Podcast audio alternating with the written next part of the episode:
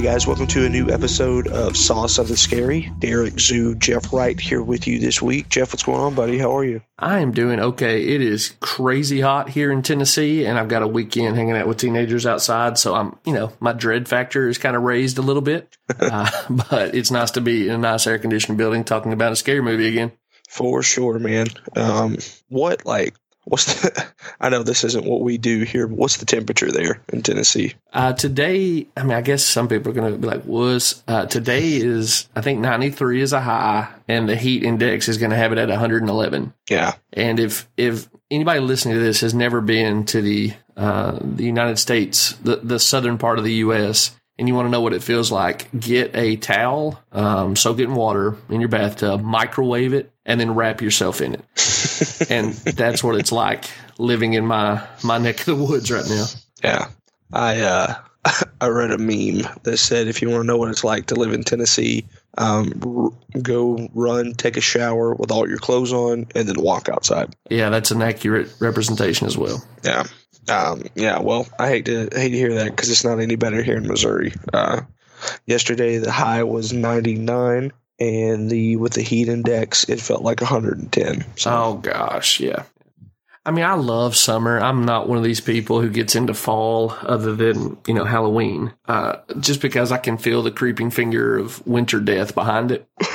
yeah, Uh, so I'm I'm definitely a spring and summer guy, but this part of the year, every year, I'm like, why do I not live further north? And of course, when it gets winter, I'm like, why do I not live further south? I'm just I'm a bag of contradictions. yeah. I understand. It uh, it's pretty rough for sure. So, Well, how are right. you, man? You asked me. Uh, you uh, you hanging in there? Yeah, I uh, it's a rough time, Dolly town, Dolly town right now. But uh, besides that, we're okay. Okay, right. Well, glad to hear it. Yeah. So, um, excited to talk about this movie though, man. For Yeah, sure. too. We've been waiting on this one a while. Yeah, we have, and uh, interested to hear your thoughts on it. But before we get to that, let's get to everyone's favorite part of the show. Jeff hates trailers.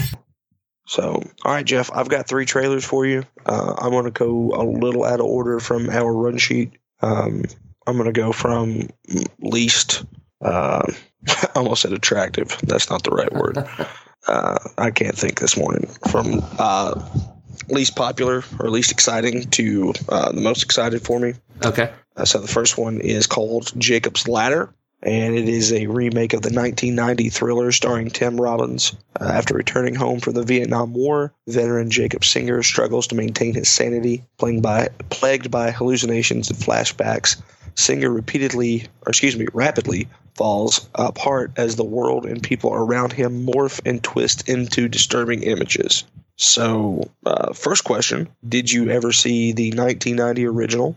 I actually did not, and in fact, I am right now image searching it to see uh, to see what it looks like. I I don't think I even was aware of this, Derek. Um, I'm a big Tim Robbins fan. I think most people are, but somehow this one just completely passed not only my Tim Robbins fandom uh, radar, but but my horror movie radar. So that's a long way of answering no. Did you see this? Uh, no, sir, I never did. Okay. Okay. Well, hmm. What do you know? Every now and then you find out about a movie that's been out a long time with somebody you like that you've never seen or heard about. Strange sensation. Yeah. Um, so this remake stars Jesse Williams and Michael Ealy, and uh, it will be in theaters uh, August the 23rd. Okay, that's right around my birthday. Um, does it? Did it look appealing to you? Um, uh, not really. Yeah. Okay.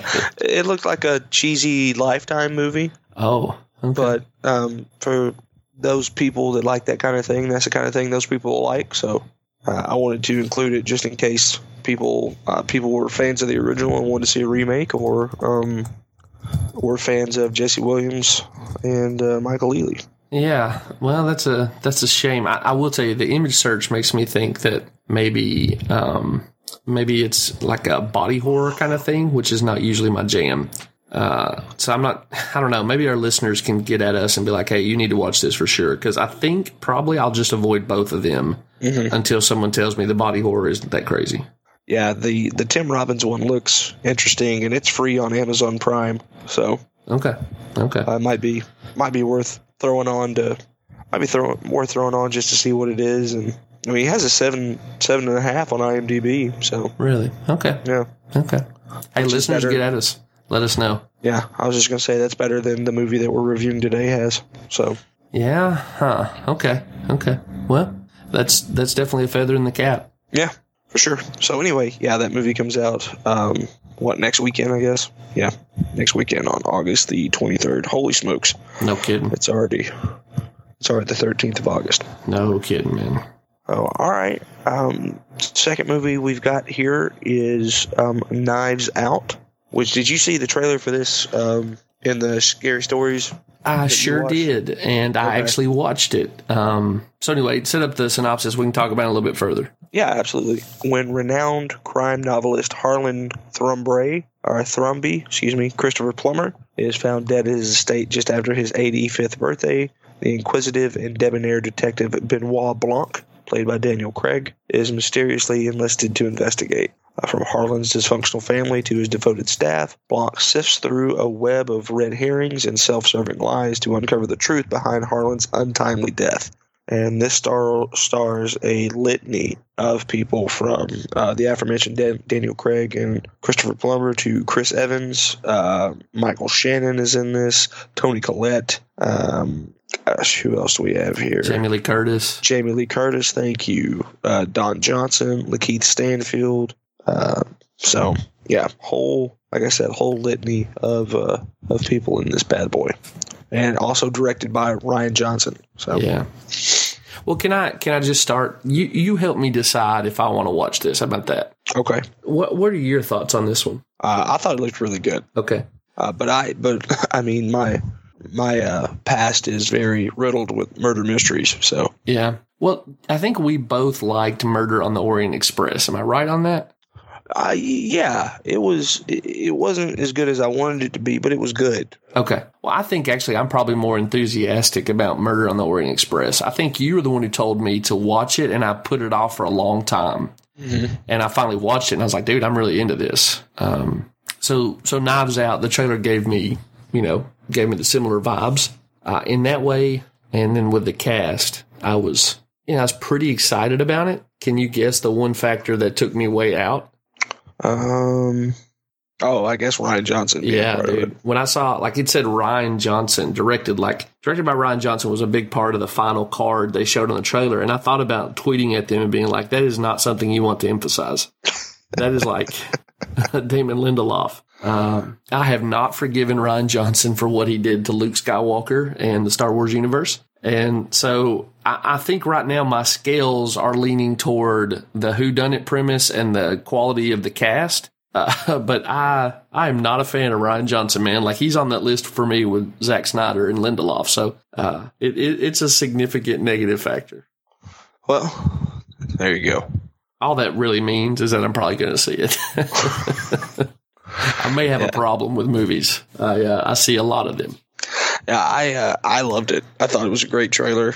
Um, Chris Evans is uh, he just jumps off the screen in that trailer, and um, I thought that the entire cast is worth checking out. Um, I don't have the ill wilk towards Rian Johnson that you do, so this will be uh, this will be one that I I try to go see as soon as possible. That'll be right around Thanksgiving when it comes out, and we're stupid busy at Dolly's um, during that whole Thanksgiving week. So it'll probably be um, the first day that I have off, which looking right now will probably be at the end of November. Will be the next day I have off. So Mm.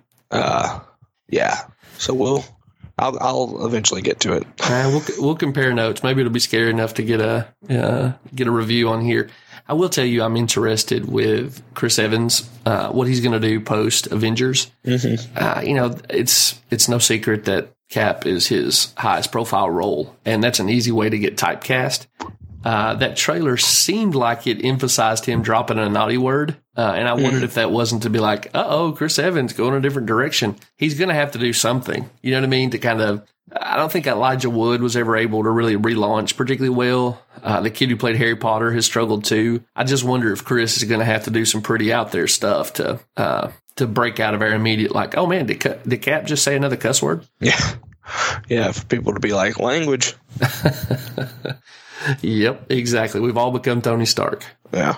Um, yeah, I'm I'm curious to see, you know, but I'm I'm curious to see what all those uh, people from like the Avengers movies do because they've all those are all their breakout roles. I mean, you know, it's it's joked around a lot that uh, Downey has just turned into Tony Stark, Mm-hmm. but uh, you know he's he's going to be in Doctor Dolittle. I think is his next big project, and he's doing a Perry Mason movie. Um, so he's got several different things that you know, but you just wonder if like he'll ever break away from the Tony Stark thing, and likewise with Chris Evans, and uh, you know, I guess Ruffalo's kind of Teflon because he had such a great career. Well, I mean, Downey did too, but you know, Stark was really the the thing that brought him back to the precipice of a lister. Yeah, yeah. So it, it's just it's a it's a curious time for those actors. That's, that's I guess that's what I'm trying to say. Sure. I'm looking forward to seeing what they do with it. I, Yeah. If uh, if you can use your connections to Downey to get him to do another Sherlock Holmes movie, I'm ready for that for sure. Well, my friend, uh, don't worry. Bob and I've already talked about it, and Sherlock Holmes 3 should be in theaters uh, December 2021. Good deal. Thank you, sir. It's good to know people with connections. Yeah, that's no problem at all, man. I'm happy to do that. So, um, yeah, so again, this movie comes out on uh, November the 27th, and uh, I'll be looking forward to seeing uh, your response to it and, and everyone else's as well.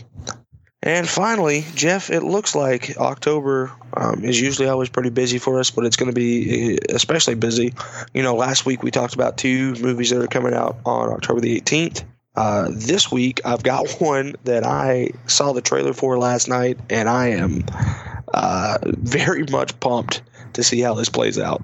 Okay. Okay. Uh, it's a movie called Mary, Okay. and here is the synopsis on that. A family looking to start a charter boat business buys a ship that holds a terrifying, or excuse me, that holds terrifying secrets once out on isolated waters. And that may seem like a thin premise, but the star of the movie is Gary Oldman. Oh, dude. Yeah. I mean, that's an opening dare. Uh, yeah. Has Gary really worked in horror? Uh, I mean, outside of Dracula. Yeah, it's been a long time, man. Dude, I'm yeah, I'm pumped for that. I I know you said uh, thin premise, but I I really do love the ocean. Like I feel like at a genetic level, I need to get to the ocean every so often. Mm-hmm. But the thought of being out in the sea uh, seems very vulnerable, particularly if you're either you know in some kind of hostile boat environment or you've had to abandon the boat. Uh, shark movies really cut right to the core of my primal fears, and uh, so that premise is enough, man. But you add Gary Oldman on top of it, and I'm super excited. I'm, I'm Yeah. I mean, I'm assuming the way you staggered this, you're super excited as well.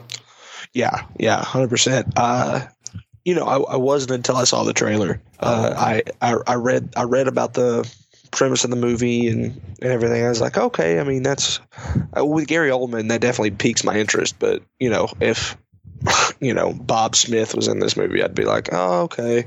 Um, but then I saw the trailer for it, and it looks bonkers. So Okay. uh, I'm going to I'm going to tell you to watch the trailer for this. Okay. Making a And- note right now. Yeah, and you can just I'll put it up on the Facebook group and you report in the comment section on what you think about it. All right, man. I'm I'm super excited for that one. And you said October. Yeah, the 11th. Okay, so it'll be in early October. Great, Mhm. great. Spread that month. Spread all the good goodies out across that month. That Yeah. let's maximize October. Absolutely. So, uh, Man, I'm uh I'm fairly excited about all of those. I, I may not see the Jacob's Ladder remake, but two of those I think I'm going to end up watching. yeah. Yeah, for sure, man. I'm I'm looking forward to that and I don't think I'll watch the remake for it, but I definitely do think I'll I'll go track it down on Amazon Prime, the Tim Robbins original Mhm. and at least see if it's see if this remake is even worth checking out. Okay. Well, if you if you do that, I'm assuming you'll get to that before I do. Um, let me know what you think. I'd, I'd like to know. Maybe you can throw that in the old Facebook group. Yeah, for sure. For sure. And uh, excuse me, that's going to do it for this week's edition of. Jeff hates trailers. All right, man. Well, we've got some good stuff in This week's Horror So I'm going to just start off um, more general and move toward uh, some news that that has uh, relevance for scary stories to tell in the dark. Uh, so th- they're not going to be staggered for priority, but they're going to be staggered for relevance, if that makes sense. Sounds good to me. All right, man. Well, I've already put this up in the We Saw Something Scary Facebook group because I thought it was chock full of goodies. But to make it official for the podcast, Mike Flanagan gave a really interesting interview to Birth Movies Death. Uh, on one hand, I was delighted to read it because, yay, I get to know more about what Flanagan's got going on. Uh, on the other hand, I was really sad that we've never interviewed him. Yeah, there it is. But he was talking about his upcoming projects. I'm just going to throw two of the nuggets at you and you can react to them however you want. One, he says that the forthcoming Haunting of Bly Manor is, quote, unbelievably scary. He says, I already think it's much scarier than season one. So that would be our beloved Haunting of Hill House there, that season one. Okay, I mean that's interesting to hear. Um, I mean, I, I don't guess that's a huge shock though, man. Like I didn't think that Hill House was particularly all that scary. There were definitely scary parts, but it, to me it was just a good like family drama Mm-hmm. with like with horror peppered in. Yeah, yeah. Actually, we're tracking really close there. I thought that Haunting of Hill House was. I mean, people can listen to our longer review if they haven't already, but Haunting of Hill House was legitimately scary. It just doled the scares out in uh, careful fashion. You know. Uh, go ahead. Yeah, all I was just going to say that I've, I uh, I have a friend of mine at work who um, needed something to watch, and he said he asked me, he said, "Should I watch Hill House?" I said, "Absolutely," and he said, "Well, I'm not big on scary stuff," and I said, "I said it's fine. There's you know there's enough peppered in that you'll you'll get scared, but it's not like it's not just 24 seven scares." And uh, I think he either finished it or is close to finish it, finishing it, and has loved it. Oh, So- yeah. good deal. I mean, I'm not surprised, but yeah, I'm, I'm just always glad to hear people hooking into horror who, you know, maybe don't think it's their thing. Mm-hmm. Of course, we're we're Flanagan fanboys. Um, just quick review. The Well, nail to an extent. because of the interview thing. Yeah, till he comes on the podcast and does an interview with us, I'm not fully Flanagan fanboy anymore. I'm still like Chris Farley show level uh, with that guy.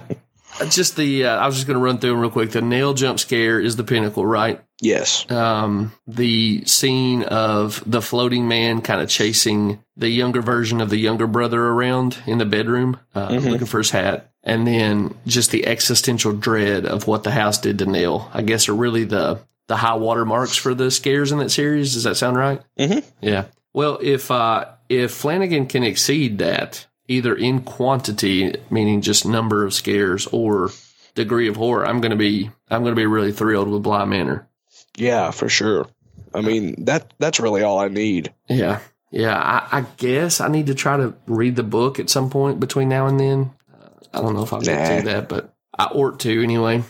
Well, I mean, do you feel like you needed you needed to have read the the Hill House book You in know- order to enjoy it? That's a good question. I uh, I really like The Haunting of Hill House, but it's a much different story. Uh, you know, obviously Flanagan said he'd riff on it, and I think he's doing the same thing with Bly Manor. I suppose it gave me a sense of like being at a family reunion. You know, like I kind of got to come back to that world for another dose. Does that make sense? Mhm. We've talked about how you know I think you and I, at least at, at its at its high high marks, we're both fans of the Dexter TV show. Uh, I also love the books, and they diverged enough that I felt like I got to have two really enjoyable versions of that character in that world. Mhm. It was something like that with watching this series, uh, the Haunting of Hill House series. So, Yeah. Yeah. Okay. uh, Yeah. I, oh, go ahead. My bad. Didn't mean to step on you. oh no, you're fine. I was just gonna say I read Hill House as a child, but I I barely remember much about it, and so um, it just really didn't take my my love away from that series. Yeah. Okay. Well, I, again, I've never, I've never read uh, Bly Manor. Love to hear from our listeners. You could give us a recommendation if you've read it. Tell me if it's worth taking the time to plow through it. I've kind of got to hustle if I'm going to, so I'd love to know if you think it's it's worth a read. Uh, the other piece of news, though, Derek, this is maybe more exciting, is that Flanagan said he's he gave us some insight about his next project. Uh, not, I say next project. I think the next thing that will release from him is Doctor Sleep, which will come to theaters. But his next creative enterprise after Doctor Sleep is this thing called Midnight Mass. Okay. And he says it'll probably be a limited series, maybe seven episodes, but he also leaves the door open. It might go longer than that. Um, and he says, I'll just read you the quote. Midnight Mass is kind of my baby. I've been working on that for six years. I started writing it while Oc- Oculus was in pre-production Oh wow. and it's a very personal, scary little story. For years, I've sat on it and waited for the right moment. For a while, I was like, no one's going to make Midnight Mass. No one will let me do it. And now they'll let me do it. So I'm going to go do it while I can. Yeah, that sounds that sounds appropriate. You know what else he should do while he can? Interview with us. Mm-hmm. Yeah, for sure. Listeners tweet at him. Let him know. Tag us both. Um, you look back on like the sliding doors, uh, theories of like history and you see these crucial moments and that brief little moment where we had him booked and uh, we had to rearrange some stuff. I, I feel like I should go back and be like, whatever you got to do, man, get this nailed down. Yeah. Uh, two things on the Midnight Mass point I just wanted to throw at you.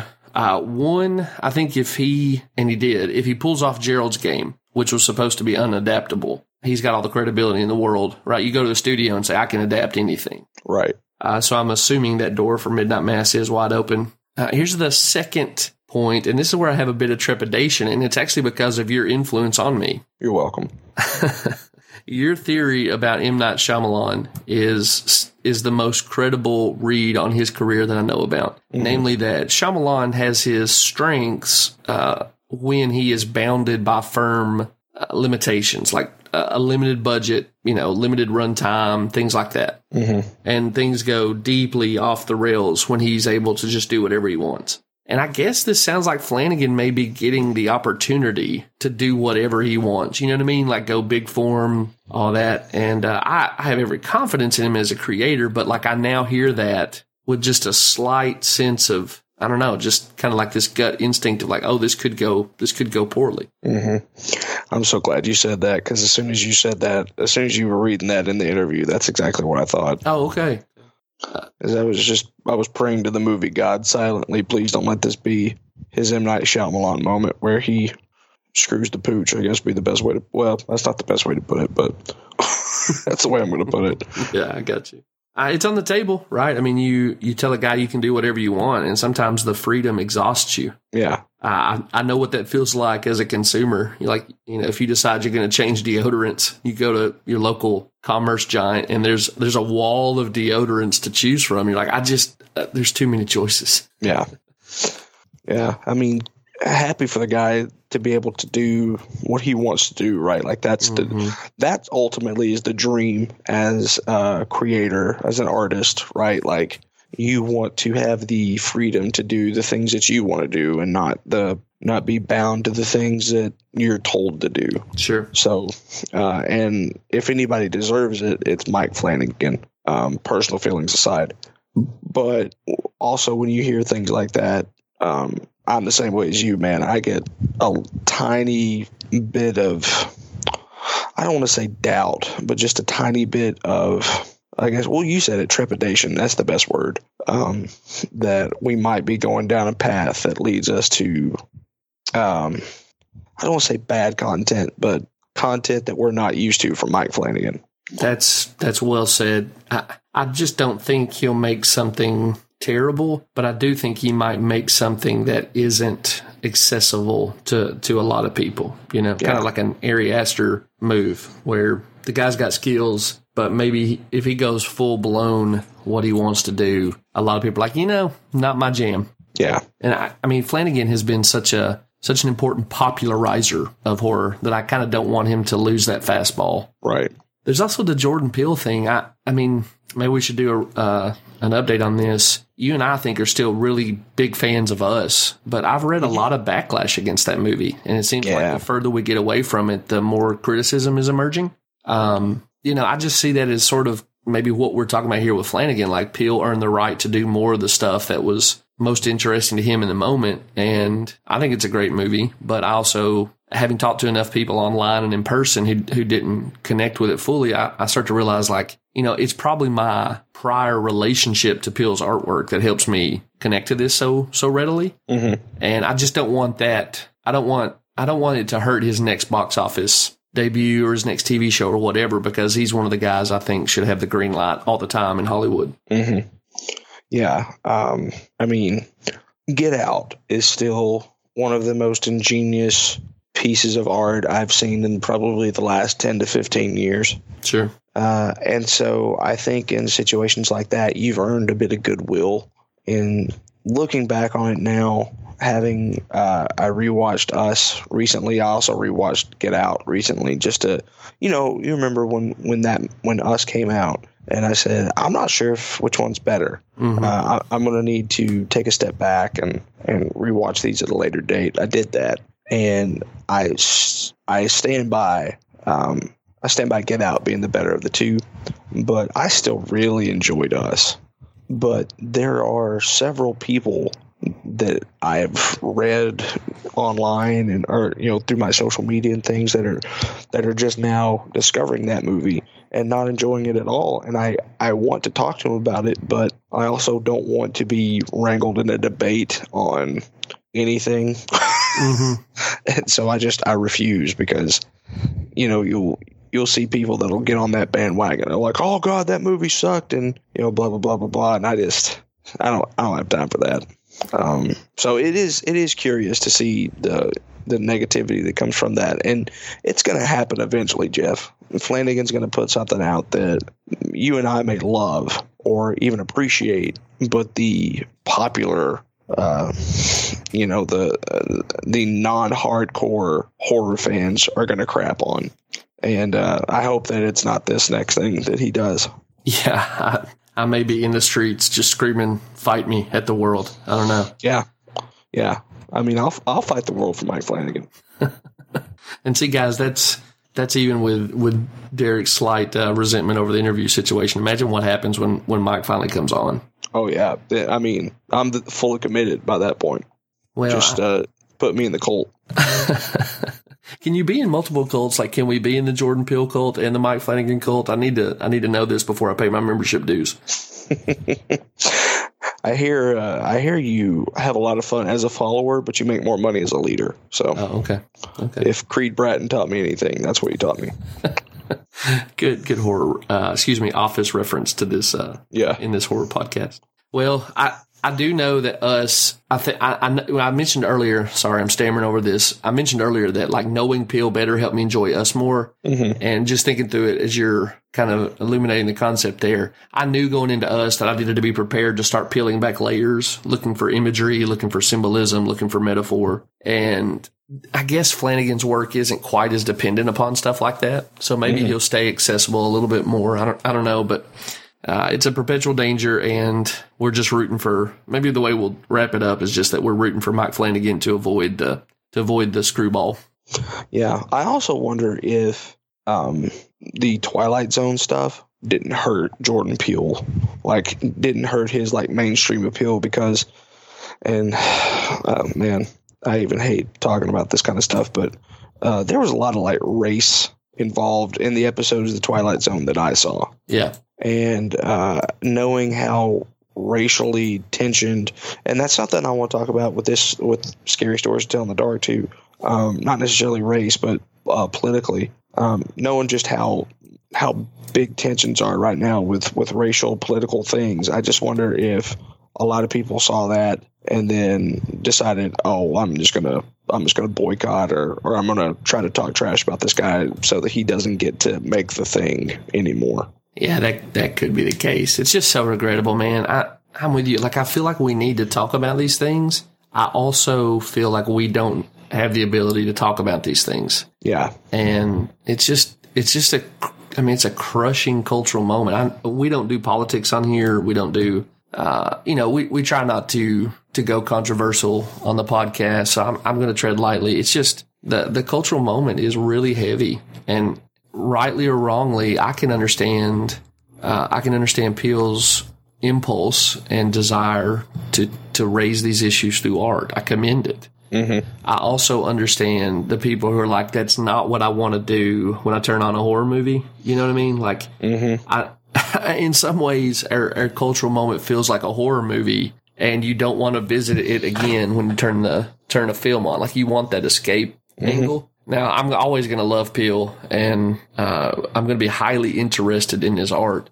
But I guess I have a sympathy to people being like, "Can I just see some somebody run around and slash with knives?" Yeah.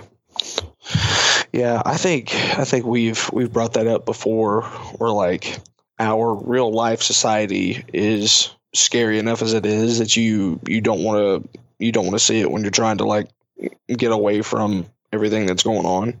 Yeah, So I I can understand where you know that might be an issue of of contention for people, but um, it's not for me. And I love Jordan Peele, and I, I want to see him make all the things in the world. And um, you know, I, I feel that same way about Mike Flanagan. Not saying that Flanagan's ever used like race or pol- politics or anything like that to you know further his point, but just um, you know, in those same situations, like those are two guys. I think those two guys and Christopher Nolan, uh, in my opinion, have carte blanche to do whatever they want. sure, sure.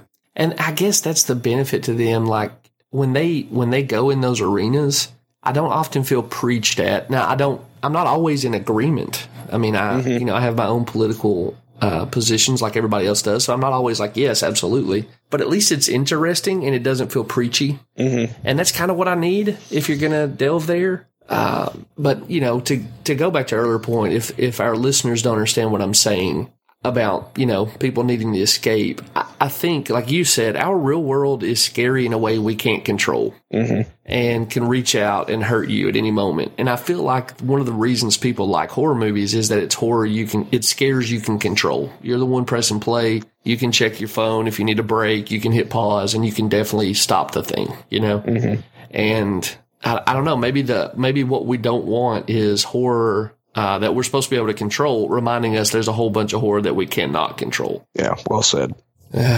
That, that got dark, man. hey, the scary movie podcast got dark. Surprise, surprise. well, let's let's let's clean that up, Derek, by going to a place of bright sunshine known as the Firefly Funhouse.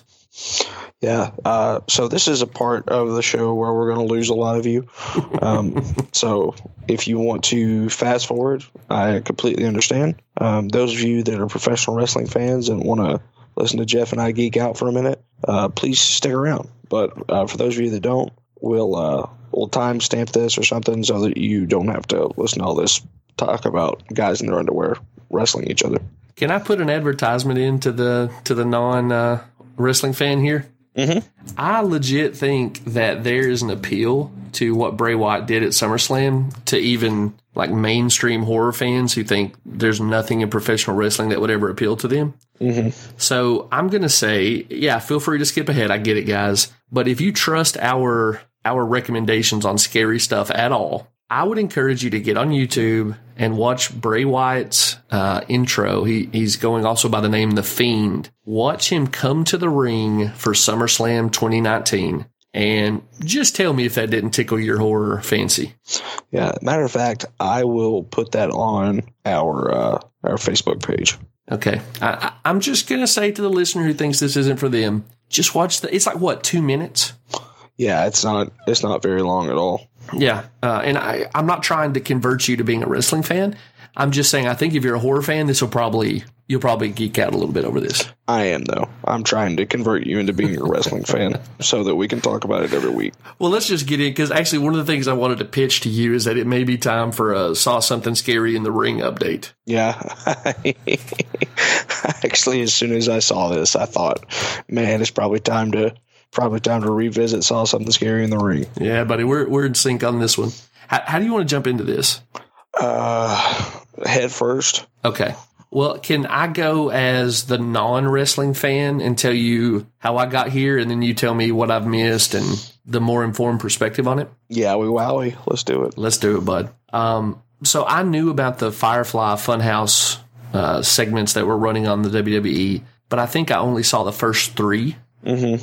And so I was browsing uh, Reddit. Actually, I was browsing Reddit Sunday night. I knew that there wasn't anything on the card in SummerSlam that I was definitively wanting to watch, Mm-hmm. but it just something in my in my Reddit feed had you know a reference to Bray Wyatt. It's like wow, or this was incredible. So I pulled up. It was a, a video clip of his entrance, and I watched just enough to see him come through the curtain. And I stopped it, and I waited till yesterday, I plowed through all the Firefly Funhouse episodes and then I watched the intro in fullness. And it was an experience. I mean, altogether, it was probably a little less than 30 minutes, like to plow through. I think there's nine of those Firefly Funhouse things. Mm-hmm. And then to watch the intro, dude, I- I'm telling you though, it felt like the right way to handle it because it was like in my veins. I was fired up. Yeah, yeah, man. So I, um, I'm, I'm a you know huge wrestling fan and um, self-professed wrestling nerd, and uh, probably know more about wrestling trivia and factoids than um, any person should ever know about wrestling. And uh, but honestly, I've been very checked out on the product lately. Um, it's just not it's not for me anymore, and so and I think one of the reasons why our wrestling podcast died was because you and I both just didn't have enough time to devote to a product that both of us were very negative on. Um, and so it was going to take something really interesting to bring me back into trying to watch it on a regular basis. And the Firefly Funhouse was the thing that I'm, I'm not all the way back in um, on the on the WWE main product, um, but I was very curious to see how this was going to play out, and uh, I I haven't had a chance to watch SummerSlam 2019 yet. I've heard the only thing that I've heard about from SummerSlam 19, uh, 2019 was the uh, the Fiend character, and so I as soon as I got home from the movie last night, I fired up my WWE network and I watched it, and then I rewatched it because my jaw was dropped the entire time, hmm and um, it takes a lot to drop to drop my jaw anymore, especially when it comes to wrestling, and this did it. So I I'm thrilled about it, but at the same time, I'm automatically like, when are they going to jack it up? Yeah, I mean, I so resonate with that. And I, I hate being like that. I really do. But you know, I, I think that y- you and I both have that kind of sinking feeling about the wrestling product right now. Um, I, I don't want to get too geeky on here, but well, more so than we already are. But um, you know, there's there's talk of Vince McMahon moving my beloved NXT to FS1 on Wednesdays and making it two hours long, and then and then he and Kevin Dunn are going to have to get more involved in the product. Oh, no. Yeah.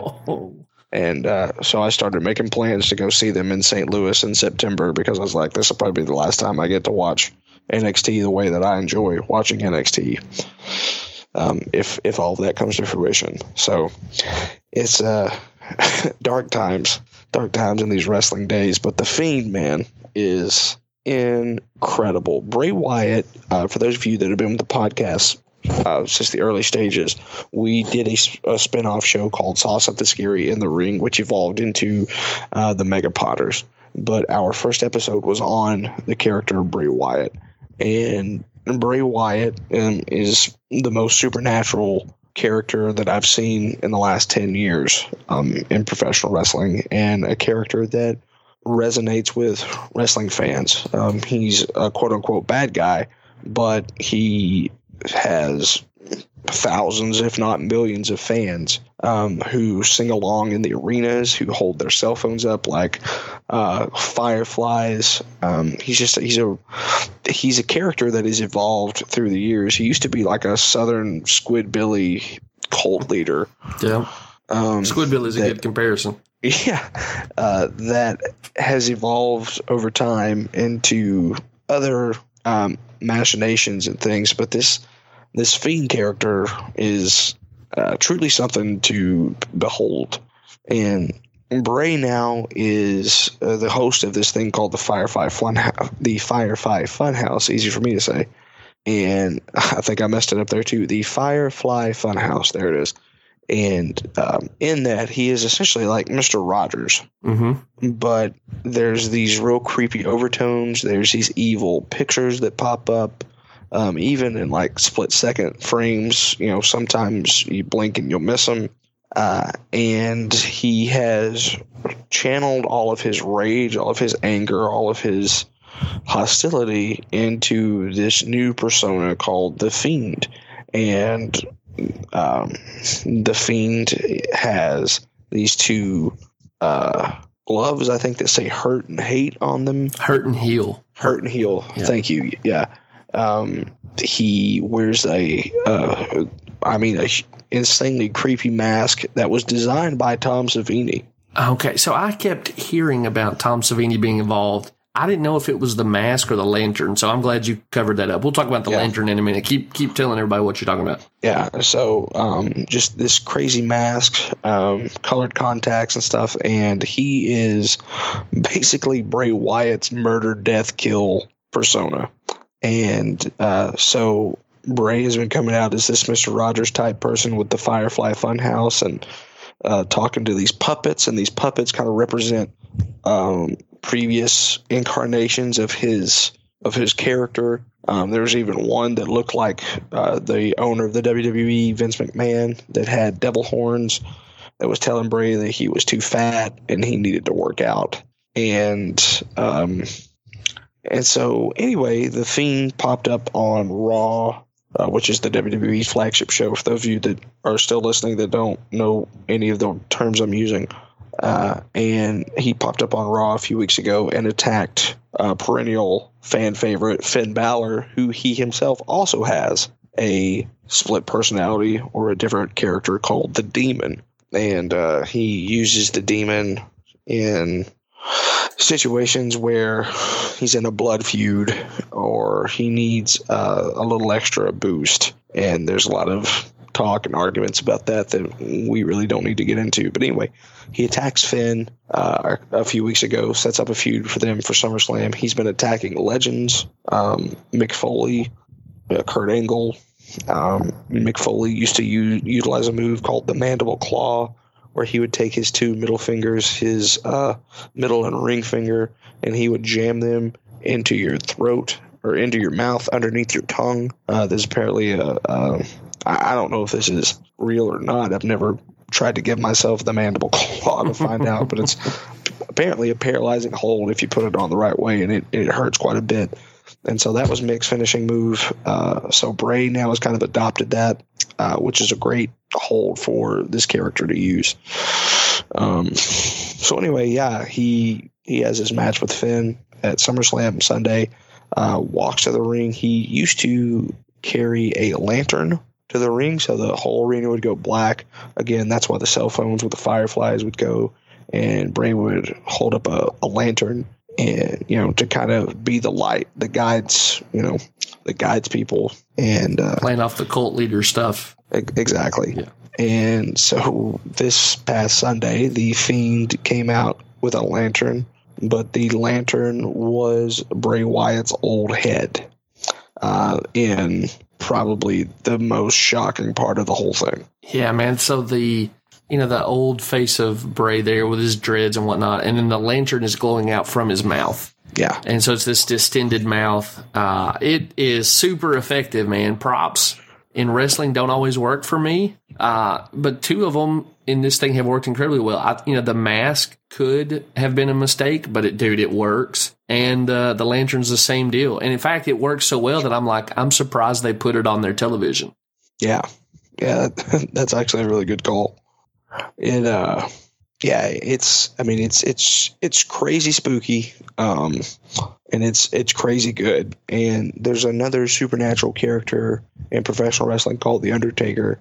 And for years, he's been the measuring stick for the WWE. He's been, he's, he is probably the greatest wrestling character of all time. Would you agree with that? Yes, it, it- you know, if if I had to pick a gimmick I would want to live, I'd probably want to live the Million Dollar Man gimmick. Oh, 100%. But in terms of the one that got over and stayed over, it's the Undertaker. Yeah, um, he's probably Vince McMahon's greatest creation.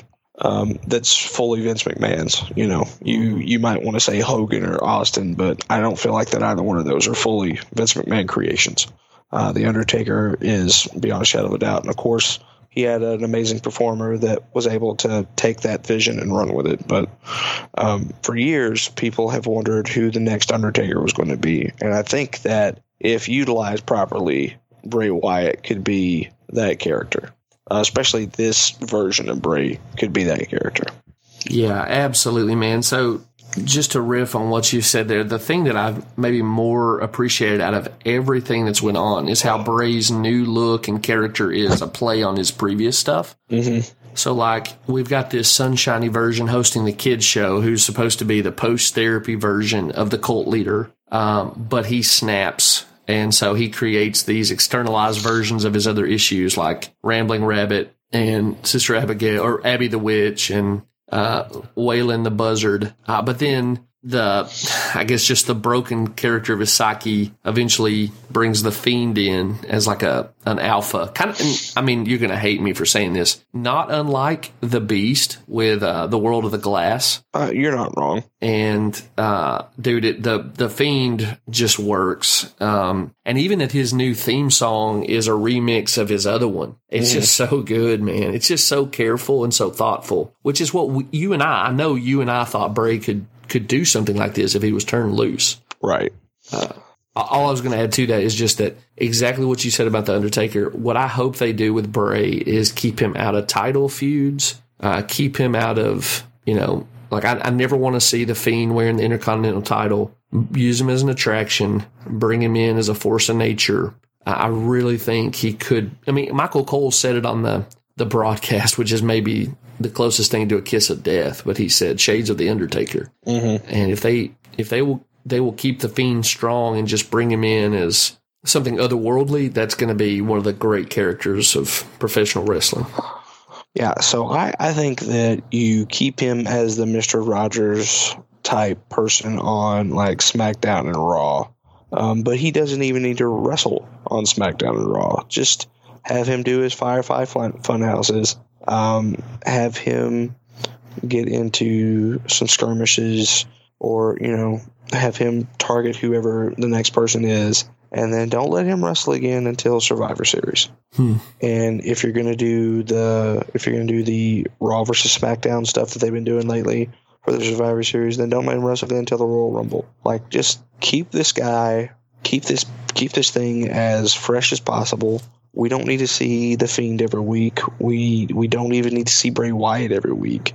Um, I, I just I want this thing to last as long as it possibly can, and and unfortunately, my um my disappointment with the WWE, my frustrations with the WWE is is that um, because it went over so well this week, the next thing you know, it's going to be Every week. all over the place. Yeah, Yeah, I'm with you. I, I'm so like the the one caveat. I think I could be satisfied if just to, for for the storytelling purposes of like why is Bray Wyatt around? Like if he came out and wrestled and was like a hit or miss kind of guy, you know, he wins some, he loses. Basically, the way they've booked Finn Balor over the years. Mm-hmm. Uh, and you know, he's kind of this lovable guy who's like, I want to do a good job. I want to show my Fireflies the right way to live. And he wins some and he loses some. He's a good sportsman. Kind of the old Waylon Mercy stuff. Mm-hmm. But that just every now and then somebody does something that, that pushes the fiend out. Mm-hmm. And I think I could handle that if they want to keep Bray on TV a little bit. Give us the Mr. Rogers version, make him kind of a ne'er do well. But yeah, the, if the Fiend is coming out, I mean, it, it's uh, it's apocalypse now. You know, Yeah. Yeah, and the last thing I want to see because uh, Finn Balor's supposedly going on vacation. Uh, there's rumor and innuendo that he's getting married. There's uh, there's lots of different things that um, you know maybe he just needs to reset and you know whatever the situation is. But the last thing that I want to see is I don't want to see Finn Balor come back as the demon and face the fiend. yeah. Keep keep those two apart, man. Like that should be that should be an end times battle. And there's Yeah. no way to really do that in the WWE. They should just, they're almost like separate comic book universes. You know what I mean? Mm-hmm. Just keep those things in two, like, again, one on SmackDown, one on Raw, whatever you have to do to just keep it away from each other. Because Yeah. both of them are deeply compelling. Yeah, no, they they very much are, and uh, I just I'm so afraid that that's what's going to happen. Yeah. And Finn's that's gonna come. entirely possible. Finn's going to come back and utilize the demon, and that's what's going to neuter this fiend character. And I don't know, man. I'm just I'm very pessimistic about the the main roster, and uh, this is one of the coolest things I've seen in a long time. And I just I don't want it to be ruined by Um, it's it's even stupid for me to say stuff like this, but I don't want it to be ruined by people who have seemingly lost their finger on the pulse of what's like good about the genre of entertainment that they create. And uh, I'm just I'm just very skeptical and, and worried about what's going to happen. Well, I'm going to tell the listeners, excuse me, the uh, the WWE creative who continue to listen to us after after we cancel the Mega Potters. Uh, if you guys have the Demon and the Fiend lock up, what needs to happen is they need to circle each other in the ring, move to lock up for the first time, and the lights go out, and the ring just become a scorching hole, and we never know. You know what I mean? Then they just show back up later, and they're king of their own domain. Just do not have one of them go over the other. Yeah, but knowing the WWE, like they'll pay Sarah Paulson a lot of money so she can come kill them both. Yeah. Well, don't don't rain on my parade, man, because that first one was perfect. Even that first appearance and first match, I appreciated Finn. You know, there was that. I, I kind of wanted him to just blow through Finn while I was watching the the intro. But the uh, they set up like Finn getting some comeback in super well by letting the Fiend look conflicted, like the personalities internally are warring. So Finn gets some offense in, and eventually the Fiend snaps back in and just grabs him by the throat and holds him on the mat till he passes out. Like, dude, it was just perfect booking. If I mean, I guess if everything goes off the uh, the rails, um, we had that one perfect moment. Yeah, for sure.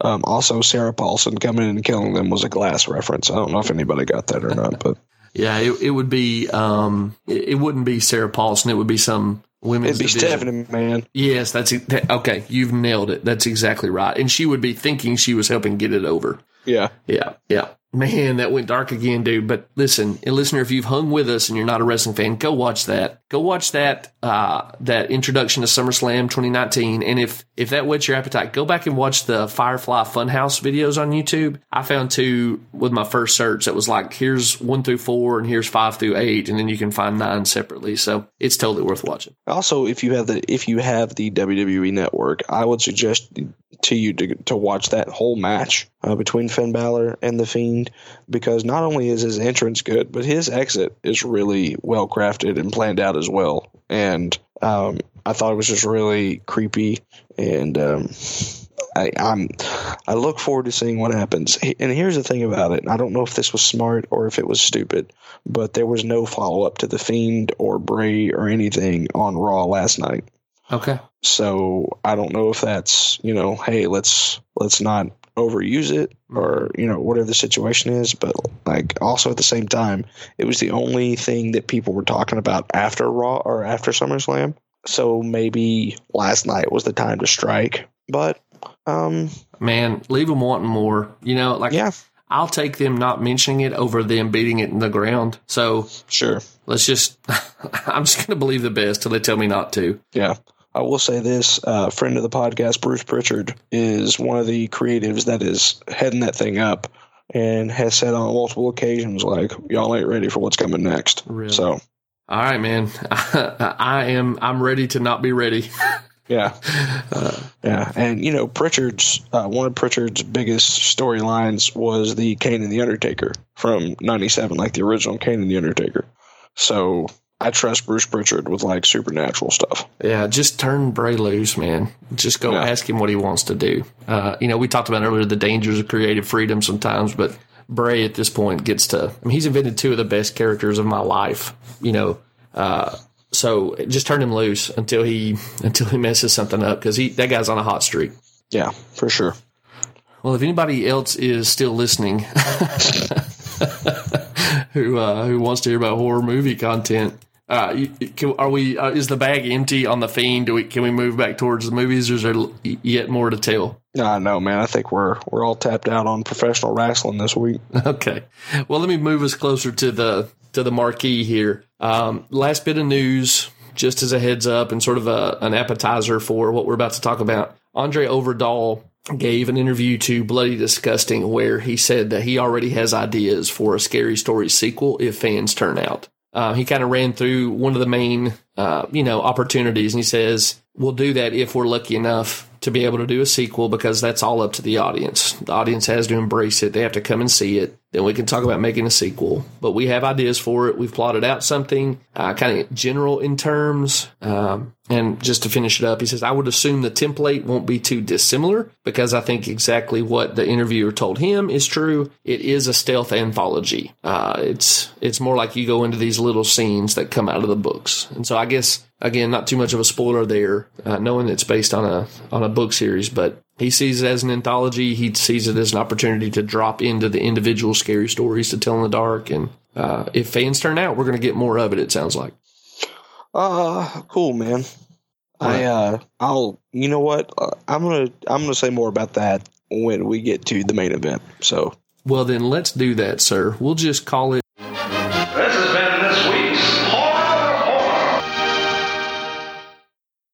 And are you ready to pull the curtain on scary stories to tell in the dark? yeah, man, let's do it up. Well, Derek, um, how do you want to get started on this, man? Um, well, uh, that's a really good question. Uh, you and I both are, are avid fans of the books. Mhm. Um, you and I both own a copy of the book. Mm-hmm. Um, and uh, I was excited to see the characters that I grew up looking at in those books come to life in this movie. Eh, Okay, yeah. So everything you said there is, is spot on. Just in case nobody knows the backstory, there's a there's a series of books written by Alvin Schwartz that were sold to to children in the '90s. Um, but they were really, you know, the the money in them was really Stephen Gammell's illustrations. Uh, they're super popular. Would Would you agree with me that they did a really great job of adapting Gammell's art in this? Oh yeah, hundred percent. uh, you know, I, I don't want to give too much away. This movie didn't hit every marker for me, but that one landed. Yeah, yeah. Um, I already feel like we're tracking the right way. Uh, before we get into that, Wahlberg. What? No. Spoiler alert. Okay. Um, I just didn't want to get into too much spoilery stuff before we uh, we brought the boy in. Absolutely. I'm glad you glad you called him in. Yeah. So, um, yeah, man. Can I just be blunt? Yeah. I feel like I feel like I've I've earned that in this podcast. Um, this is a middle of the road movie for me. Yeah, I don't blame you for thinking about that or th- uh, concluding that. I I have went on a roller coaster with this. I'm gonna throw an alternative take on you, um, but that is in the movie. I was like, okay, this is fine. Yeah. Um, I felt so. I got to go watch this at the Alamo Drafthouse.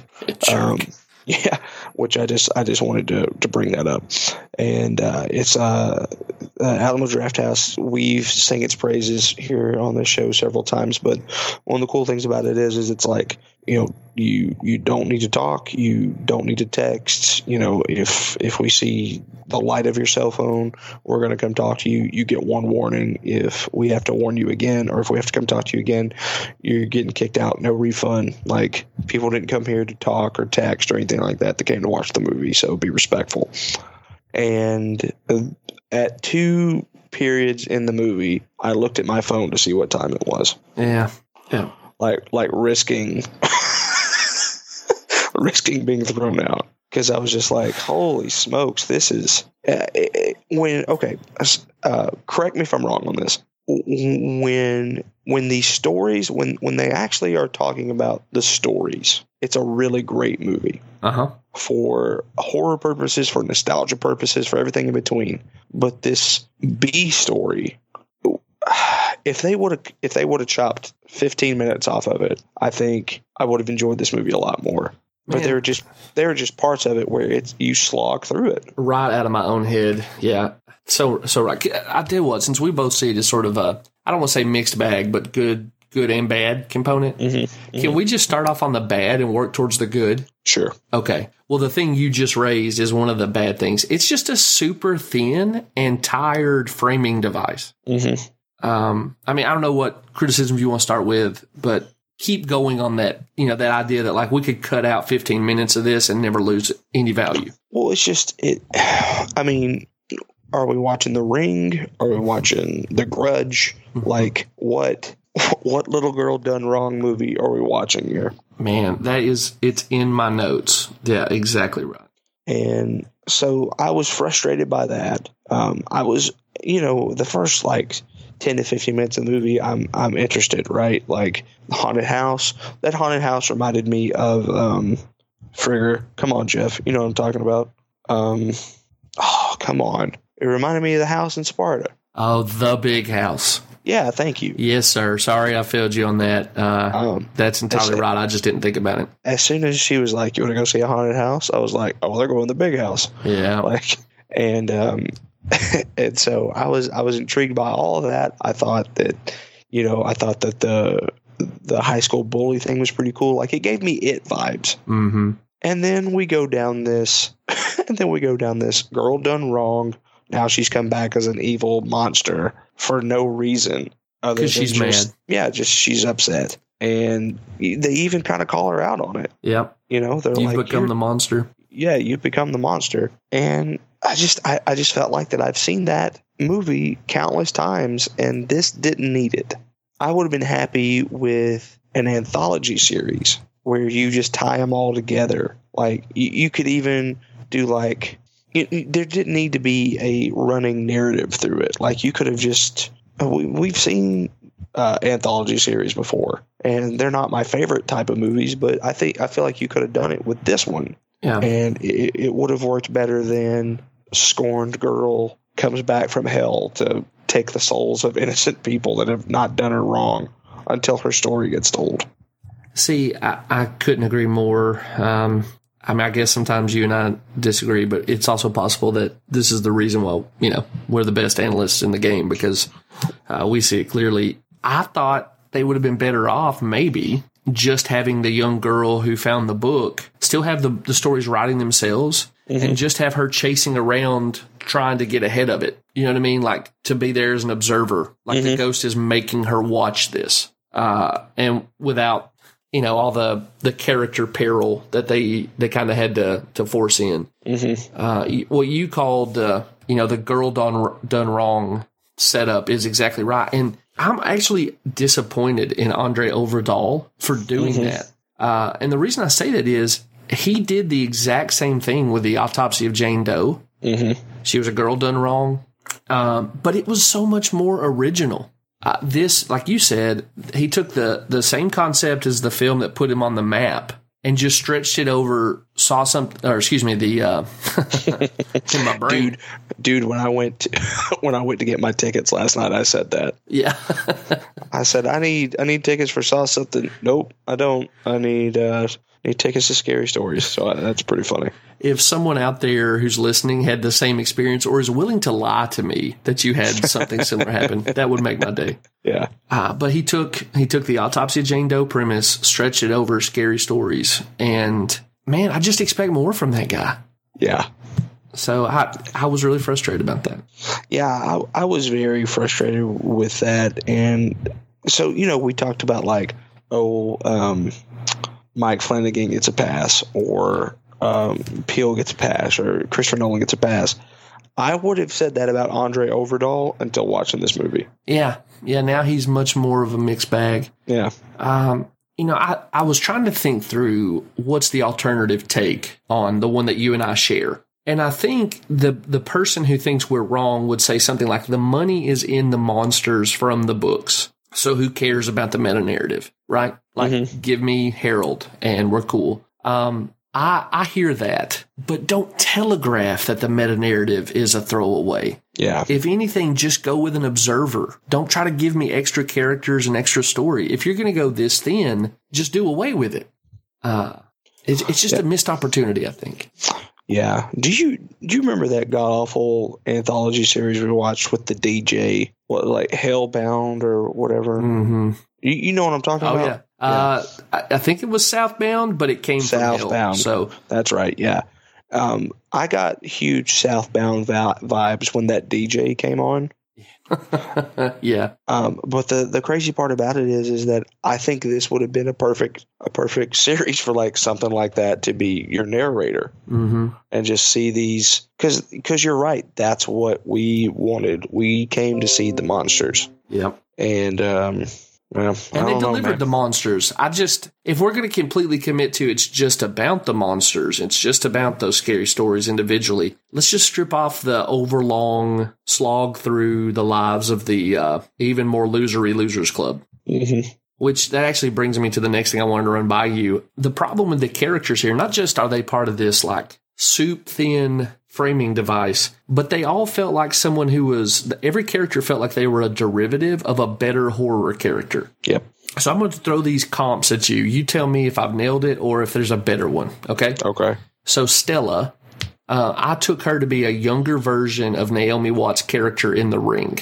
Yeah. She's chasing after the ghost story. She's sympathetic to the ghost. She gets caught up in the events of the life of the ghost. Yeah. I mean, yeah, I mean, you're absolutely right. Um, I think Augie is generic Mike Wheeler from Stranger Things. He's a he's a straight laced dude who has a crush on a girl, and through that, kind of gets caught up in and, and friendship with other people. Gets caught up in these events that are beyond his ability to initially, anyway, get his head around. Okay. Uh, Chuck is a infinitely worse version of Richie Tozier. Mm-hmm. And then the sister is just there, which I'm okay with, but she's just there to have spiders crawl out of her face. Yeah.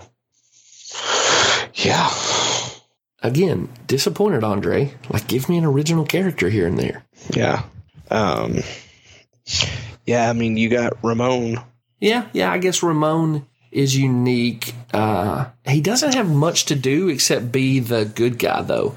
Yeah, but can I tell you that he felt very tacked on, Mhm. and again, uh, and again, maybe it's just our political climate and stuff, but it it felt like, oh, I need to make a statement with this movie, so I'm going to bring in this Puerto Rican Hispanic um, actor so that I can be like, oh yeah, brown kid, you don't belong in these parts, or Well, and the heavy handed Vietnam War stuff, which I don't think Yeah. you and I, I mean, we're not proponents of the Vietnam War stuff, but like, it did seem shoehorned in to be like, it's about more than scary stories. yeah, No, man, I'm I'm right on there with you. I hadn't thought about it, but right there with you. and it just it left a really bad taste in my mouth when uh, as soon as I saw as soon as I saw that cop approach uh, approach Ramon and be all like southern racial Mhm. bad cop, I was like, "Mm, this is not what I want. And then obviously there's going to be again I, I I hate talking about this stuff, but it's it's prevalent, uh, especially in this movie. But there's obviously you know, uh, people are going to compare Donald Trump to Richard Nixon, Sure. and it just felt it just felt like it felt like that Del Toro and um, Øvredal both were trying to have political undertones in this movie that for no reason needed to be there. Yeah. I mean, we got the, you know, if, if they, and again, we're not taking the position one way or the other. We're just saying it doesn't belong Right. in the movie. But to make it as explicit as possible, very early on in the movie, we got the Nixon with the Nazi symbol on the poster. Mm-hmm. You know what I mean? It was like, this is, uh, this is unavoidable for you. Yeah, And it didn't help anything, man. It, it just didn't add to the movie. right. Um, and and you know, if it did, then it would be different. It'd be one thing, Mhm. but it just it just felt like an unnecessary subplot. The um, Vietnam War felt like an unnecessary subplot. And there, there was just a lot of unnecessary stuff in this movie that bogged it down. But let me say this: um, I went and watched this movie with like six of my friends from work. We had a we had a one show day yesterday, and so just to kind of blow off steam, we were like, "Hey, let's go, let's go watch a movie." Uh, I was going to watch this movie anyway, and they were, you know, they just all decided that they want to come with me, which was cool. And so we watched this, and they were terrified the entire time. Really? Okay. Yeah. Well, good, man. I, I'm I'm also going to say there's some scary stuff in it, so I'm just glad to hear you bring us back positive. Yeah, so um, you know, I wanted to I wanted to say that I felt like for people like you and you and I and, and probably like our core group of listeners, um, while there are some scary some scary stuff, and while this did scratch an itch for me, um, it it wasn't the movie that I wanted. But to people who don't normally go see scary movies, uh, they all had a blast. Okay. Well, I'm I'm really I'm really delighted to hear that. In all honesty, Yeah, and I want to get to positive. Can I throw Can I just throw one other problem with the character? Well, two actually, two more problems with the characters at you. Yeah, absolutely. So uh, one of these is less of a problem than the other. Um, Chuck as the comedic relief was exhausting. Mm-hmm. And and you know, again, he's like derivative of other characters. I went with Richie Tozier, but he's also he kind of has like a lisp or some kind of strange pronunciation that made me think of Dustin from Stranger Things. And it feels like this movie would be better if multiple things were taken out of it. So we take 15 minutes out of the meta narrative. Uh, you pull out, I guess, about 70% of Chuck's lines. And this movie is noticeably better, in, in my opinion. I think I would have come away much more positive about the, the story and the characters. Mm-hmm. Uh, the other issue, and this is uh, ground I want to tread lightly on because I only I only met this concept through that uh, uh, horror noir documentary that Shutter uh, put out Okay. and I was captivated by that as we talked about at the time. But for a movie that thinks it's you know uh, it's kind of raising its weight class by talking about political stuff, they made use of the magical Negro trope. Mm-hmm. That Yeah, they did. that older black woman is just there as a plot device. Um, and, and listener, if you're not familiar, uh, I'm just going to read it off TV tropes. Um, dot org uh, again and this is a concept that the documentary we would strongly recommend to you called horror noir kind of elaborates more uh, more fully but the the magical negro is a character that only exists to move the story forward on behalf of the normally white protagonist and uh, has to have some sort of magical uh, characteristics like they they kind of don't belong to the world of the movie. So Bagger Vance is something that horror noir cited. Um, the first Annabelle movie had a version of this. Um, it, It did, didn't it? I forgot about that. yeah, it's just reducing this person to an instrument for the furtherance of the uh, the central character. And you can read more about that on TV tropes or wherever you want to search for. But I just thought, like, how how blind are you? Uh, no pun intended, because that character had bad eyesight. But you know, oh, we got to talk about Vietnam. We got to talk about draft dodging. We got to talk about people of color and immigration. And then you just roll out one of the the most empty tropes that's available, you know, to a storyteller. Yeah. Uh, again, I'm, I'm not giving up on Øvredal, but I, I mean, the overriding sense is just disappointment. Yeah, for sure, man. It, um, ah, gosh, I'm so glad that that you said this. I, I will say that overall, I enjoyed the movie Yeah. and had a lot of had a lot of fun with it. But um, I I was pumped about this movie, and it did not live up to my expectations. But not only did it not live up to my expectations, it tacked on what I thought was a bunch of unnecessary stuff. Yeah. hmm So, I mean, I, I, we've spent a lot of time being critical here. I genu- generally and genuinely ultimately ended up liking this movie. So I'm going to try to transition to some better stuff and I'm going to throw you my alternate take. Okay. Okay. So we started with saying how faithful uh, the adaptation of Gammell's art went. Mm-hmm. and that's the strength of the movie to me. Uh, so I created a chart, and I'm gonna I'm gonna walk through the individual scary story monsters and give them a description, and you can just tell me what I got right, what I got wrong, or what I should have went, you know, how, I should have went in a different direction. Okay. So uh, I'll go from I, I'll, I'll save the best for the last on this. Number one, when it came to when it came to the Jangly Man, Mm-hmm. did they pay licensing fees to Peter Jackson for the use of Gollum? Yeah, dude.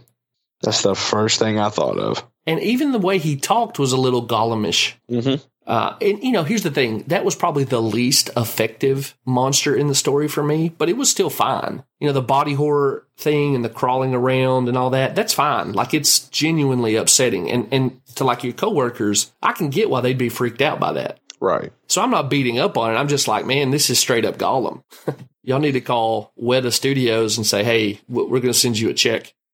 Yeah. Um, did you know that the guy who did that uh, was actually like a lot of that wasn't CGI? That was practical effects. Oh, dude, that makes it better. That Yeah, makes it a lot um, better. Uh, the the gentleman that did it, his name's Troy James. He's a contortionist. Dude, that's super cool. That okay, so that'll be the first thing I go back to look for when I rewatch this movie. Yeah. Okay, well that that ramps it up considerably. He was like the weakest link to me. Uh, again, as a general strength, nonetheless, like the weakest strength, and uh, that it being it was practical is even better.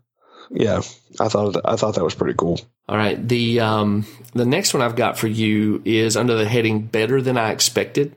And it was the pale lady in the red room. Mm-hmm. It was kind of a tired again, uh, you know, some of this stuff can't help but bleed over into each other. You know, running down the hallway and seeing the monster still be there ahead of you is is pretty tiresome. But that multiple versions converge and just the look of the character, I really thought it would be goofy uh, when I heard she was included but I thought it was pretty effective, particularly the way it just ingests uh, Chuck. yeah, yeah. The, um, the pale lady looks really stupid.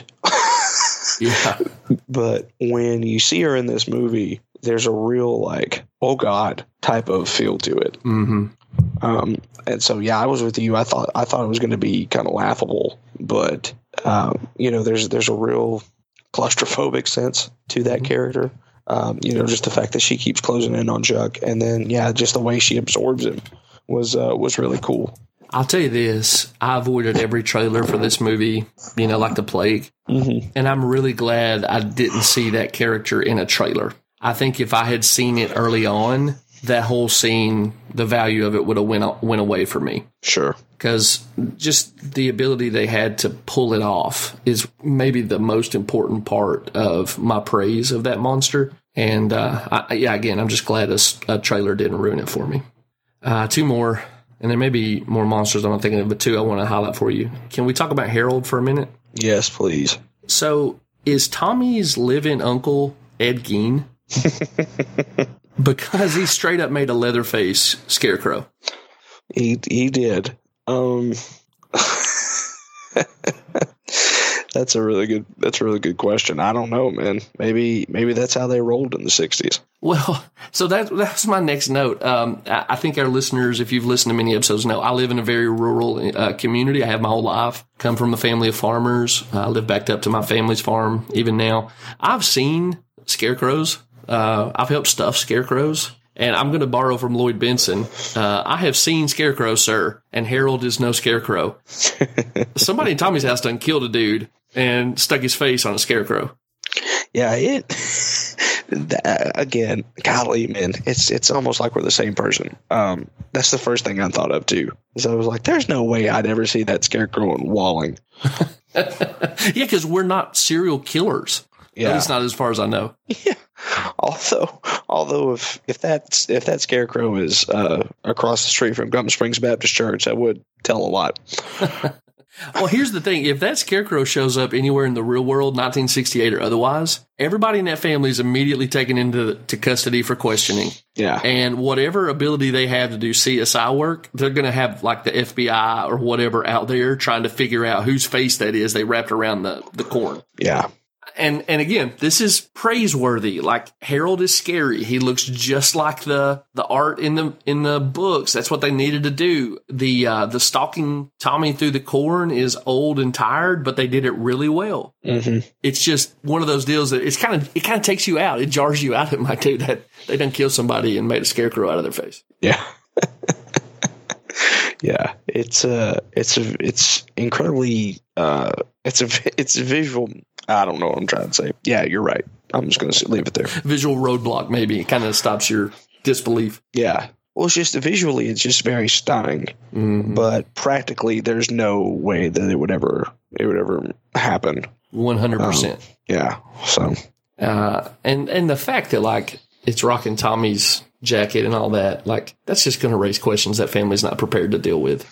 Um, yeah, man.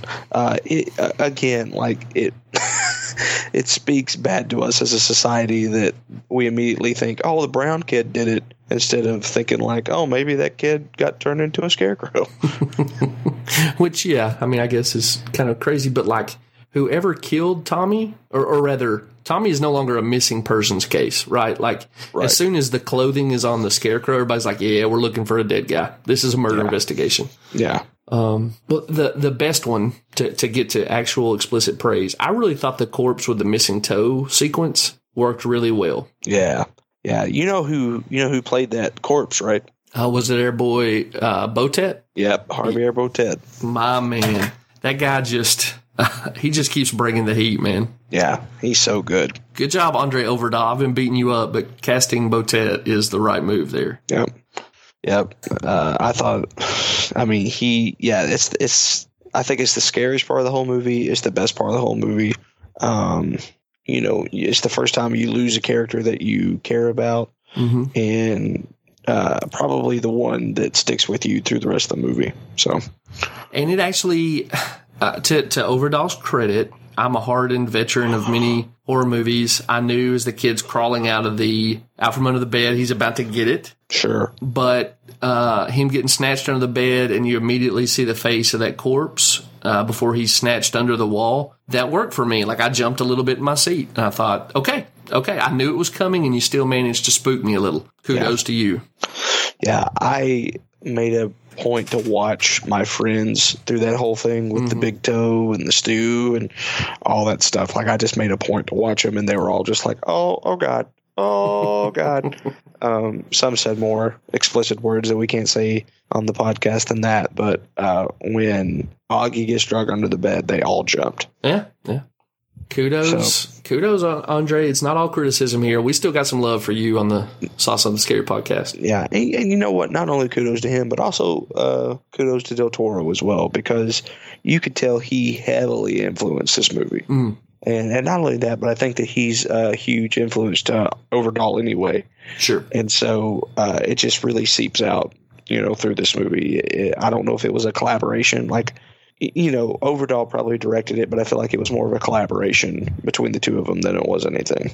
And not saying that that's not a bad thing. Yeah, I, I guess from either one of those guys or both. I, I just look at you and like maybe maybe they just had limited resources and limited time, and they thought if we're going to nail anything, let's get the the story elements. Uh, excuse me, the, the elements coming from the book series right. And if that's the case, I, I can't fault them for that. But man, those guys solo sp- and definitely combined should be able to get us something better than, like you said, traumatized girl becomes a monster. And all the you know the tropes we've talked about all that. Like those guys are better on their off days than than some of this stuff. Hmm was there was there another monster or did we cover them all? Um, there's a spider face thing which i'm glad We- we included. Yeah, we we we didn't cover the spider face. Um, I don't think there was anything else. Uh, let's see. trying to think. Pale Lady, Big Toe, Red Spot, Harold, Me Tie, Dodie Walker. I mean, you could. I guess you could talk about the haunted house at the end of it, but I don't really feel like that that was much of a monster vignette as it was just a conclusion to the movie. yeah they called out a couple other stories right like the sewer rat as a pet at one point Mm-hmm. Uh, I I appreciate those little bits of fan service that's Mhm. cool Yeah. Yeah. Um, also, I love the sheriff in this movie. I know, like, he's sort of the bad guy, you know, sort of like a, again, a quote unquote racist sheriff. But um, when that head comes down, it was genuinely my laugh out loud moment of the whole movie.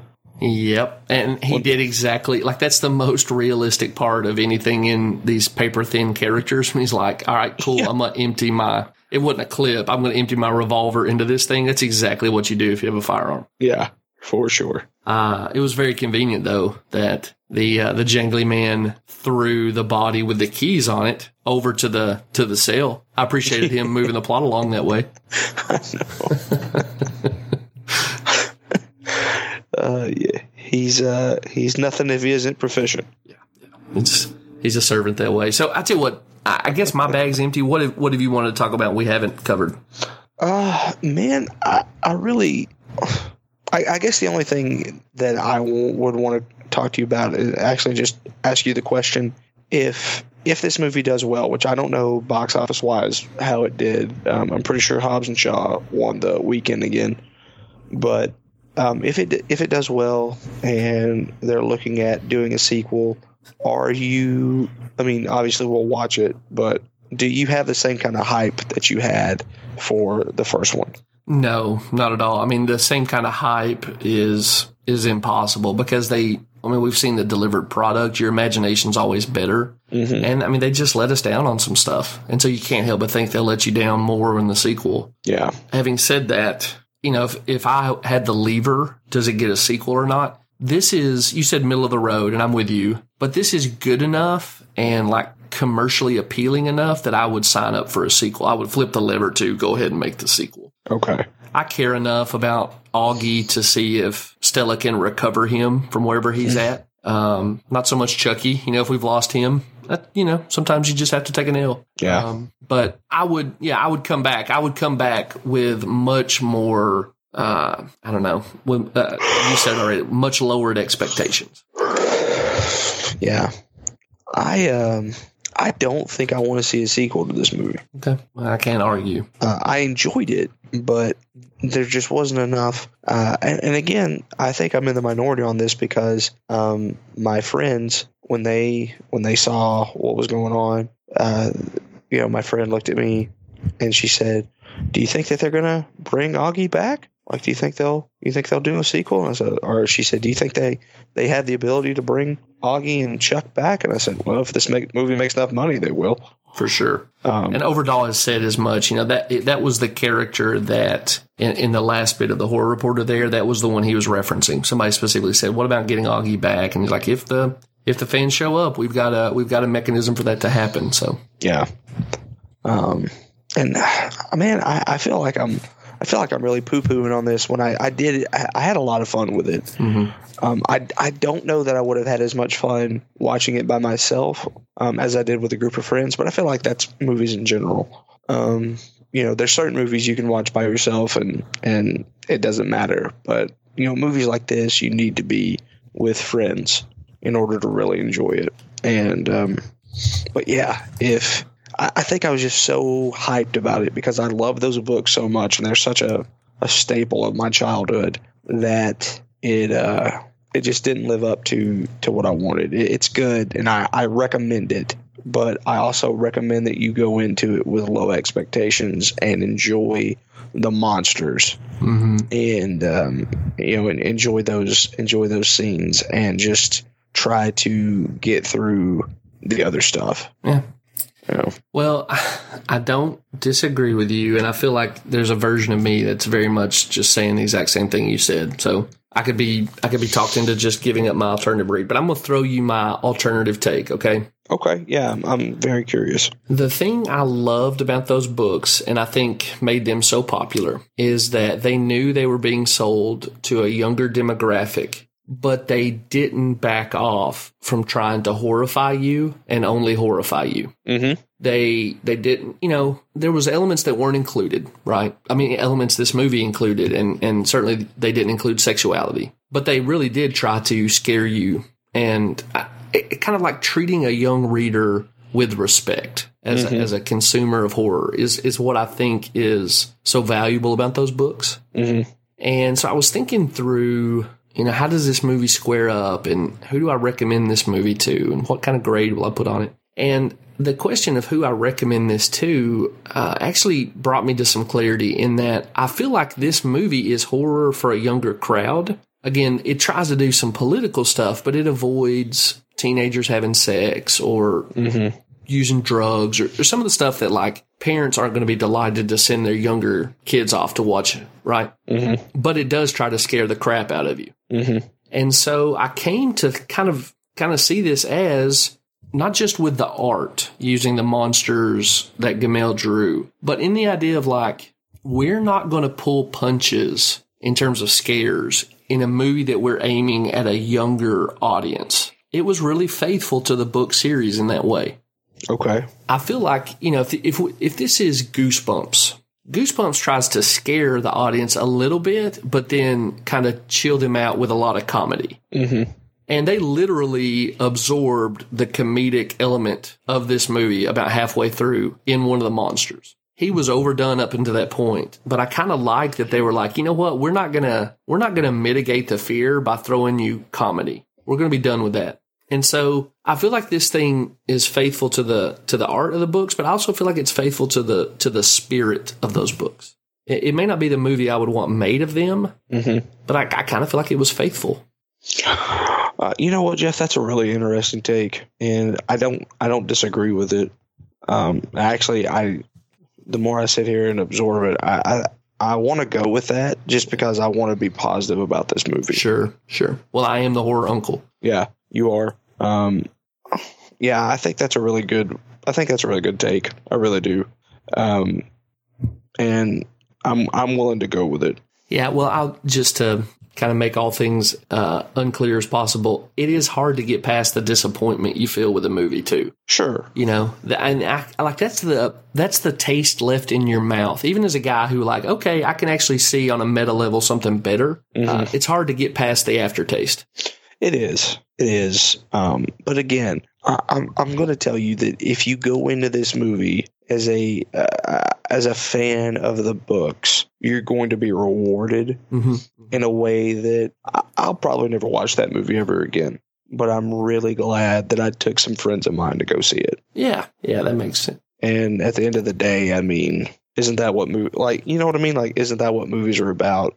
Um, they don't have to be Get Out all the time. They don't have to be uh, Endgame. They don't have to be uh, Shawshank Redemption. You know, they're sometimes it's just nice to get together with some friends and watch their reaction when spiders pop out of a girl's face. sure, sure. You know what I mean? And uh, so, yeah, it, it wasn't the movie I wanted. Um, it, it, it's it, it probably isn't even the movie that I, you know, again, like I said, it's, it's not a movie that I'll probably revisit.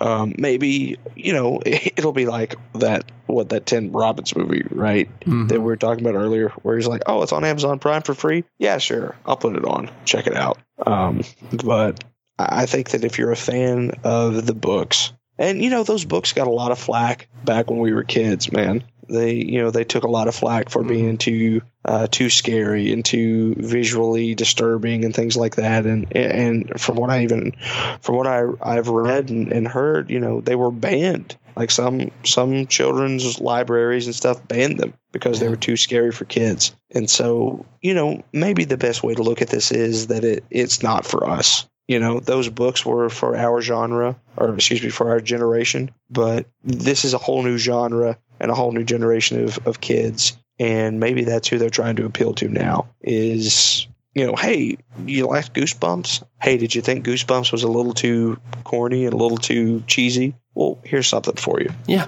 yeah, Um, I do want to say that I thought the acting was atrocious. yeah. Uh, you know, Stella constantly pushing her glasses up and doing all the exposition was not a strength either. But you're right Yeah. about the characters. yeah um yeah the acting was really bad and and it, it kind of took me out of the out of the movie a little bit and i feel like we'd be doing our fans a disservice if we didn't mention that real quick but um but yeah man it it wasn't it wasn't the movie i wanted but it was fun to see those monsters that i have had in the back of my head since i was a kid uh, come to life on the big screen so Yeah, I think that's good analysis, man. I, I- can tell you, I will watch this movie again. Um, I'll probably watch at least the Jangly Man thing to to look for the physical physicality that I assumed was blue screen. But you know, as a guy who wants my kids to ramp up into horror affection, we've started with like. As I've talked about before, Scooby Doo. Uh, we've done some Goosebumps. We're also now dipping our toes into Are You Afraid of the Dark? This is the next evolutionary step, right? Like I'm going to watch this with my kids someday, assuming I live long enough to do so. sure Uh, and, and, and in that way, I'm going to enjoy it because, again, coming back to our love for the books, it respects people enough to try to legitimately scare them and not, not let their, you know, not take its foot off the gas, sure which is why I loved them as a kid and why, you know, the adults freaked out about it. But I'll, uh, I'll come back to this one with, uh, you know, in honesty, some degree of affection because it reminds me of the books I loved and because it'll give me a bridge into my, you know, my, hopefully my developing horror fandom in my children. Well, man, I think that we've exhausted everything about this movie that that we can. Um, I can't really think of anything else that I wanted to talk about or hmm or bring up. So let's get to it, Jeff. On a scale of one to ten, where are you ranking this movie? you know, it was cinematically pretty strong. Like the the movie making details were good. I thought it was, as you know, spoiling a previous question, there was some legitimate scares in it, and it was really faithful to a book I loved, but also disappointing. So I'm going to give it precisely six point five. Yeah, I'm right there with you. I I think from nostalgic point of view with the monsters and stuff, I could probably ramp it up to like an eight. Um, but with the way that the story went and how it kind of bogged down the monsters and the things that I came to see, I six and a half is is a, a good solid number for it. Did we see something scary?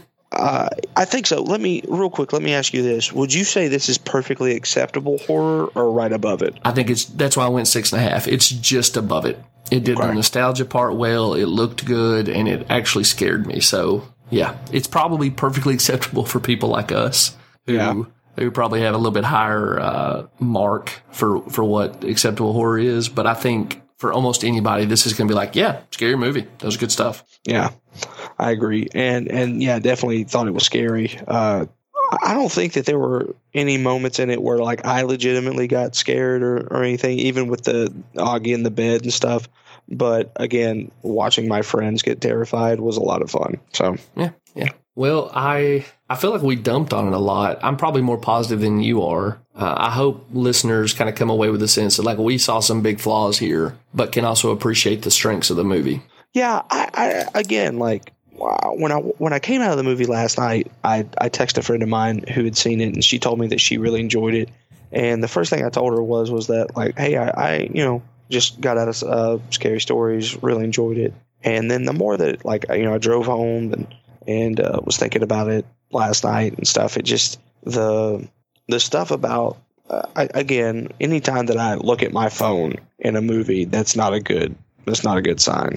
Uh, um, but then just like the political stuff and the you know the pseudo racial racist oh my goodness racial stuff um, it just kind of it, it bogged it down for me. But i really did when when you take all that stuff away it's it's a fun story even if we have seen it several different times. So i know that we did i know that we were pretty critical about it but i just feel like that those are flaws that need to be addressed. And um, uh, and and again, if you're if you go into this movie without the preconceived notions, then I think you're going to walk out of this movie having a lot of fun. But if you're like me or Jeff or people who've read the books, it's it's not what you expected. It's not what you were probably not even what you were looking for. But it's still it's still a great movie, and you'll still have a lot of fun with it. So. I, Well I just sir. I want to yeah I just I want to try to leave it on a positive note because Mm-hmm. it, it was a it was a fun movie um but there were just some glaring things that that brought it down Yeah, yeah. Uh, I think that's perfectly said, sir. And uh, I appreciate you kind of capturing everything for us. well yeah man that's what I'm here for you uh you're you're the guy that dotes and I'm the guy that quotes I don't know I was trying to make that rhyme and it didn't work out All right, man. Well, buddy, you want to take us out of here?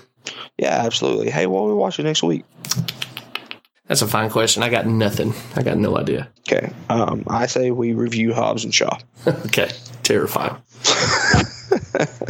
just because I've talked about it on two other podcasts and I could just recycle all that stuff and not have to be witty. Well, you didn't know this about me, but I am deeply terrified instinctually by uh, Maori tattooing, and so I mean, Hobbs and Shaw and Moana just live in my nightmares. That's uh that's pretty rough right there. I think it's because I was scared by the All Blacks, that New Zealand rugby team. I think that's where it started. I was like I was like, I just said don't get racial. And then you said you got scared by the All Blacks. I No, don't man. understand what's going on. Yeah, the All Blacks are the best thing in sports, dude. If you watch the, I can't remember what the thing is called, but what they do to like psych their uh, opponents out dates back to uh, Maori culture, and it's awesome. Anyway, I'm completely off the rails. I asked you to take us out. I will stop being uh, Mr. Rabbit Trail here. All right. Well, we'll figure out what we're going to watch next week. Um, but in the meantime, you guys can help us out the following ways. Uh, give us a review on Apple Podcasts, Google Play, Stitcher, SoundCloud, wherever you are listening to this right now. J Date, Plenty of Fish, Farmers Only, whatever the situation is. Uh, if you're swiping right, swipe right with us. Leave us those five star reviews. Uh, those will help us out. Uh, you can join our Facebook group at We Saw Something Scary and be a part of the fun there. Uh, not only are Jeff and I posting a lot of content, but we also have some really great dedicated fans who post things nearly every day. And uh, one of the one of the best reasons to stay on uh, social media, specifically Facebook, is for uh, the Saw Something Scary Facebook group. Uh, and if you want to help us make the podcast better, you can contribute to our Patreon campaign at patreon.com forward slash scary podcast. There are four different tiers that you can choose from, and we would love to have you contribute in that way as well. Uh, follow us on Twitter at Scary Podcast. You can follow Jeff at Right Jeff. I'm at Derek Zoo, and we are out of time. Guys, thank you so much for listening, as always, and um, we will see you guys back here next week. But until then, beware of clowns in sewers, blind men with turkey pasters, white people with teacups. We'll see you guys back here next week. Meet Dodie Walker.